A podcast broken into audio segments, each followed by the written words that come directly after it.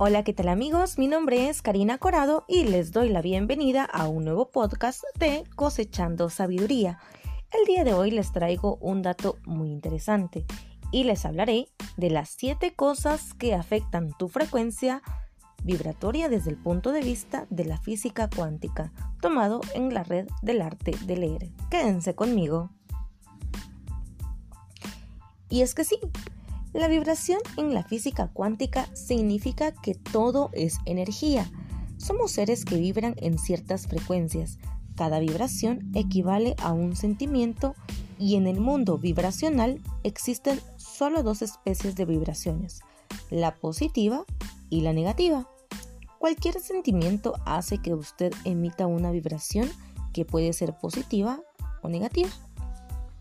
Como número uno tenemos los pensamientos. Todo pensamiento emite una frecuencia hacia el universo y esa frecuencia retorna hacia el origen. Entonces, en el caso, si tienes pensamientos negativos de desánimo, tristeza, rabia, miedo, todo eso vuelve hacia ti. Por eso es tan importante que cuides de la calidad de tus pensamientos y aprendas a cultivar pensamientos más positivos. Número 2.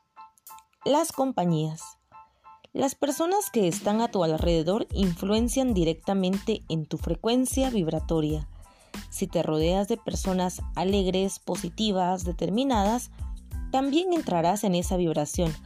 Ahora, si te rodeas de personas reclamadoras, maldicientes y pesimistas, ten cuidado pues ellas pueden estar disminuyendo tu frecuencia y como consecuencia impidiéndote hacer funcionar la ley de la atracción a tu favor. Número 3. La música. La música es poderosísima. Si solo escuchas música que habla de muerte, traición, tristeza, abandono, eso se va a interferir en aquello en que tú vibras. Presta atención a la letra de la música que escuchas ella puede estar disminuyendo tu frecuencia vibratoria. Y recuerda, tú atraes hacia tu vida exactamente aquello en lo que vibras. Número 4. Las cosas que ves. Cuando ves programas que abordan desgracias, muertes, traiciones, etc., tu cerebro acepta aquello como una realidad y libera toda una química en tu cuerpo, haciendo que tu frecuencia vibratoria sea afectada. Ve cosas que te hagan bien y te ayuden a vibrar con una frecuencia más elevada. Número 5. El ambiente. Ya sea en tu casa o en tu trabajo, si pasas gran parte de tu tiempo en un ambiente desorganizado y sucio, esto también afectará tu frecuencia vibratoria. Mejora lo que está a tu alrededor, organiza, limpia tu ambiente, muestra al universo que eres apto para recibir mucho más Cuida de lo que ya tienes. Número 6. La palabra. Si acostumbras reclamar o hablar mal de las cosas y de las personas, esto afecta tu frecuencia vibratoria.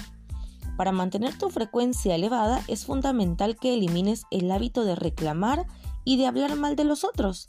Entonces, evita hacer dramas y victimizarte. Asume tu responsabilidad por las elecciones de tu vida.